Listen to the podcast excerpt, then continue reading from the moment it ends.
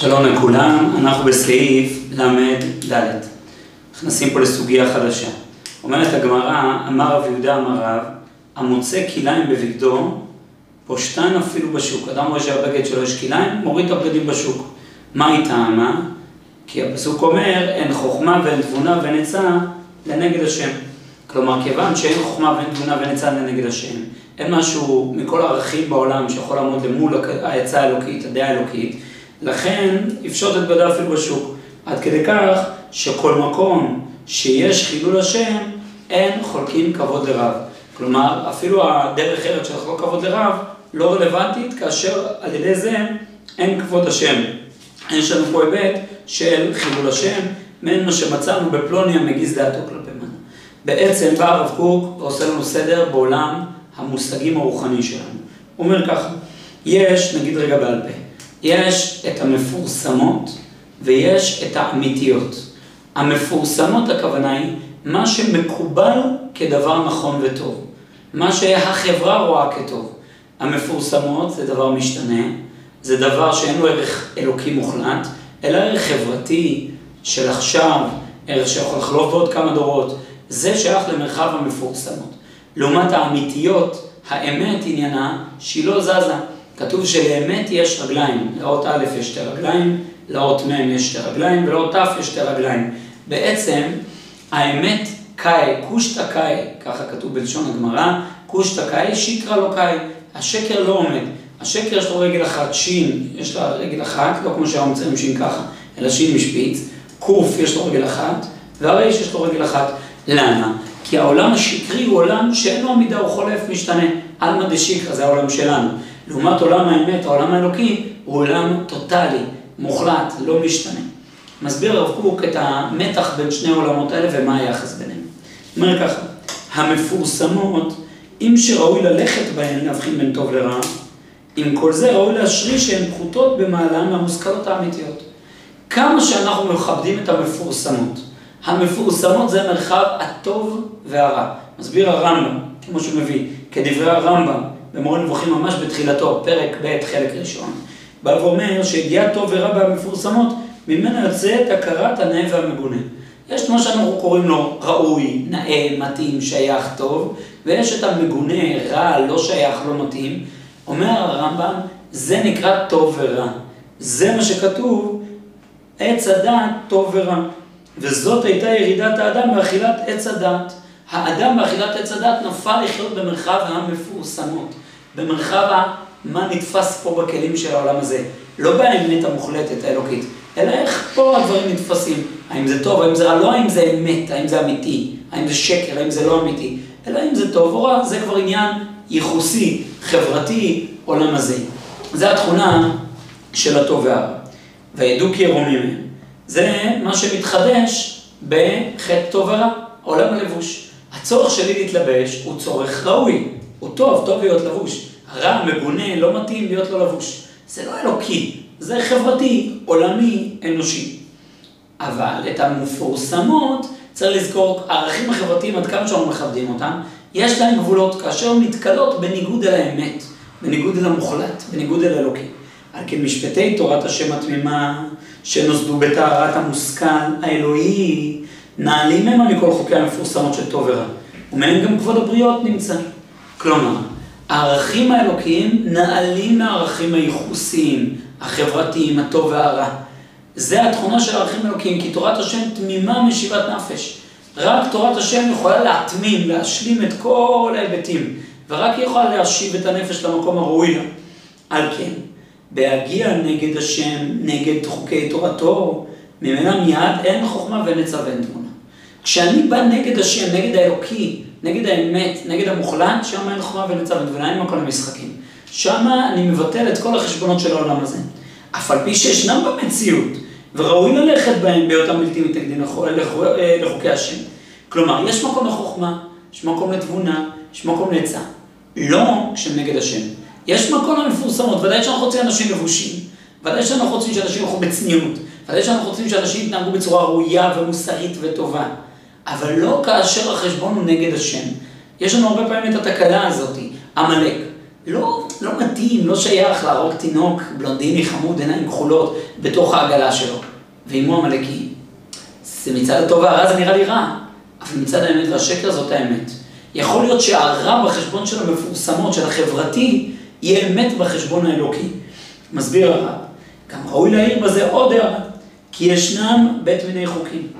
יש חוקים שמיוסדת תכליתם רק על הנאב והמגונה, להרחיב ליבו של אדם ולרומם נפשו בהכרת הנעים, הנשגב, לעדן כישרונותיו. נכנס בכלל זה כל תורת היופי. יצאו חוכמות שונות כמו זמרה, ציור וכיוצא בזה.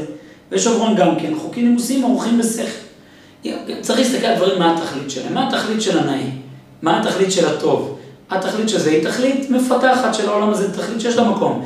מנגינה, ניגון, ויש גם חוקים שכליים, מה שמסביר לך כללי נגינה, כללי אסתטיקה. זה... אמ, פעם שמעתי מישהי שעוסקת, זה נקרא home styling, הלבשת בית. היא פעם אמרה, זה, אמ, זה לא נכון. לשים צבע כזה עם חפץ כזה זה לא נכון. עכשיו, לא נכון זה אמירה שכלית. יש נכון ולא נכון. אמת ושקר. home styling לא מדבר בשפת הנכון והלא נכון, הוא יודע לדבר בזה לא מתאים, זה לא ראוי, זה מגונה, זה מכוער. אני לא יכול לבוא ולהגיד, זה לא נכון, זה, זה, זה לבלבל. כי התכלית של כל העיצוב והיופי והאסתטיקה והמנגינה והפיתוח של העולם הזה, זה רק אמצעי אל האמת והשקר. זה לא אמת ושקר מצד עצמו, זה לא פונה למוחלט. זה פונה אל הכלים האמצעיים שבדרך. ובאשר כל תכלית אלו הידיעות והחוקים שבהם איננו דבר נותן לאדם חיים, כל הדברים האלה לא מביאים את עצם החיים לאדם. לא חיי שעה, כלומר זה לא מקיים אותי אפילו בחיי שעה, זה לא כמו אוכל או כמו נשימה, מכל שכן שחיי עולם הם בידם, זה גם לא מביא אותי לנצחיות, זה אולי כלים כדי לזכות לדבר שמביא אותי לנצחיות, אבל זה לא נצחי מצד עצמו. על כן יעתה לדקדק בכל הליכותיהם באופן קיבולם, שלא יהיה בהם דבר יוצא מהנימוס הדקדוק של כבוד כראוי. כלומר, לכן גם בטוב והרע במרחב הזה צריך לדעת לתת להם גבולות. כמה אני מתעסק ביופי, כמה אני מתעסק באסתטיקה, כמה אני מתעסק במה שראוי בעולם הזה, כמה אני מתמכר לעיסוק בבניית הכלים, וכמה אני עוסק בתוך, האם מרוב בניית הכלים אני שוכח את התוך, אני עוסק רק בדבר, בבנייה של הכלים של העולם הזה בלי יציקת החיים האמיתיים? כי לא, כי כל תעודתם איננה נקים הנאה והנימוס, ואין ראוי שתהיה חובת קבלתם למעלה מתכליתם. לא יכול להיות שהם יהיו יותר חזקים מהנאה והנימוס. לא יכול להיות שלבישת בגדים תהיה באופן אפילו שהוא נגד הנאה והנימוס. לא מנומס לבוש בגדים מסוימים. אז אם אתה היפה סותר את התכלית המנומסת, אז, אז זה סותר את תכליתו, סותר את עניינו. לא יכול להיות שזה יהיה יותר יקר מאשר אפילו כלי העולם הזה. מה שהם כן החוקים הנוגעים לחיי נפשות, כמו חוקי הרפואה, חוקי התמדת הבריאות, בהם אין להשגיח על חוקי נימוס וכבוד. כשאנחנו נכנסים לדבר שמקיים אותי, בחיי שעה וכל שכן בחיי עולם, שם עזוב אותי נאה ונימוס. אתה מגיע עכשיו עם חולה לא עלינו, שהוא מפרפר למות, קוראים לו את הבגד, מפשיטים אותו באמצע החום. לא מתאים, לא יפה, לא מנומס. זה לא מעניין לא מנומס עכשיו. אני עכשיו עוסק בחיים. הענב והמנומס זה כלים לדבר האמיתי, שזה החיים. כלים מכובדים, כלים ראויים, למדנו את זה בסוגיה של אותה אחת שביקשה את המסרק, בסדר? למדנו שמה בסעיף ט"ו, בסדר? שאנחנו רואים שהרגשת ההוד והיופי הוא כוח נפשי. זה לא כוח גופני, כוח נפשי. אבל זה כוח נפשי של העולם הזה, של עולם הדמיונות. אבל כשאני עכשיו עוסק בעצם החיים, בהצלת חיים, עזוב אותי נאה לא נאה. זה לא מעניין נאה לא נאה. אני עכשיו בא להציל חיים. עכשיו אני זורק את הנאה והלא נאה הצידה. ש... ולכן אין להשגיח על הנימוס והכבוד, כי תעודתם היא במעלה, זה יותר חשוב מהנאה והנימוס. שהיא יותר מקפת ומעכבת, כלומר היא יותר קריטית, ומביאה אל השלמות. מחוקי הכבוד שאין ערכיים עודפים ומנעימים. חוקי הכבוד זה ככה תוספת, תוסף תזונה, זה עודף, זה מנעים, זה טוב, אבל זה לא עיקר החיים. על כן, גם פה מי שיש לו ספר, לסמן. חוקי תורת הקודש צריכים להכירם בתור חוקי חיים. המצוות הן חוקי חיים. כמו שאם אדם, חוק החיים הוא שאדם שלא נושם מת, ולכן אין מצב שאדם לא נושם, ואם הוא עכשיו עוצר את הנשימה, אני אתן לו מכות, ואני אתנהג איתו באופן מגונה, באופן לא ראוי, ובלבד שאני אציל לו את החיים. אותו הדבר גם הוא חוקי חיים. לא חוקים שבהם יתוקנו ויונמו החיים הגשמיים והרוחניים לבד. תכלית התורה היא לא רק לעשות את העולם שלנו נעים יותר. מה שהרבה פעמים אנשים טועים אומרים, הרבנים לא מתחשבים איתם, למדנו את זה בסוגיה של פה תלמידי חכמים פה. הרבנים לא מתחשבים במציאות. הרבנים לא מבינים שהמציאות השתנתה. התורה לא רגישה ל... זה, זה נכון אם המרכז זה האסתטיקה והנעים והטוב והחברתי, והתורה זה, זה תוסף. אבל אדרבה, בדיוק הפוך, כי אם בהם יקנו, יקנו החיים, חיים נצחיים וחיי ישר. הקיום תלוי בתורה, בלי תורה אדם מת. מת בעולם הזה, ומת בעולם הזה בהבא, כמו שראינו שרשעים וחיים קרויים מתים. על כן הם נעלים מכל כבוד ואדם מוסכם. אני לא עושה בהם חשבונות של מה ראוי, והאם זה יפה, והאם זה מתאים, והאם זה שייך, זה לא מעניין. אני עכשיו מתרומם מעל הטוב, אני עולה לאמת, אני עולה למוחלט. ככה הסביר הרש"ר הירש, ב... אה, יש לו ספר שנקרא עטרת צבי, זה פירוש למסכת אבות, שם הוא אומר שהתורה נקראת תורת חיים. אז הוא שם מוציא מידי הבנת תורה. תורת חיים, הוא אומר, זה לא תורה שמתחשבת עם החיים, אלא תורה מרוממת את החיים אל התורה. תורה שמרימה את החיים לחיות חיים אלוקיים. על כן במקום שיש חילול השם, ופריאת דברי תורת השם שהיא תורת חיים, יש פגם באלוקות, אין חולקים כבוד אפילו לרב. כי הדברים שנותנים חיים לעולם, הם נעלים מכל כבוד מוסכם במנהג האנושי. כמה שצריך לכבד רב זה מקסים, אבל האלוקות, האמת, המוחלט, הרבה יותר חשוב. הכתוב דימה דברי התורה לרפואה. אני השם רופאיך, רפואות תהי לשריך, כרפי לישראל ולגלה עוון אפרים, ואין ראוי לגלות עוון מפני הנימוס והכבוד.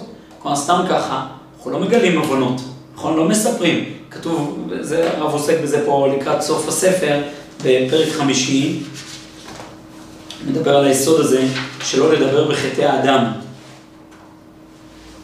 בסעיף, ממש פסקה אחרונה, קכ"ז, חציף עליי מאן דמפרש חטאי. לא ראוי לדבר על החטאים שלי. צנוע, אדם צנוע מסתיר את החטאים שלו, מתבייש בהם.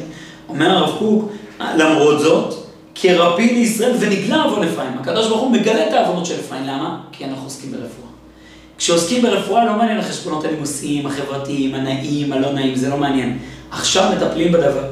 כמו שהוא אומר, אבל הרופא, כל הצריך לרפואתו, לא יחוש את הכבוד ונימוס לכן, כי הרפי לישראל ונגלה עוון אפרים ולא אקפיד רק על דבר אחד, שיבוא הישע לצריכים רפואה.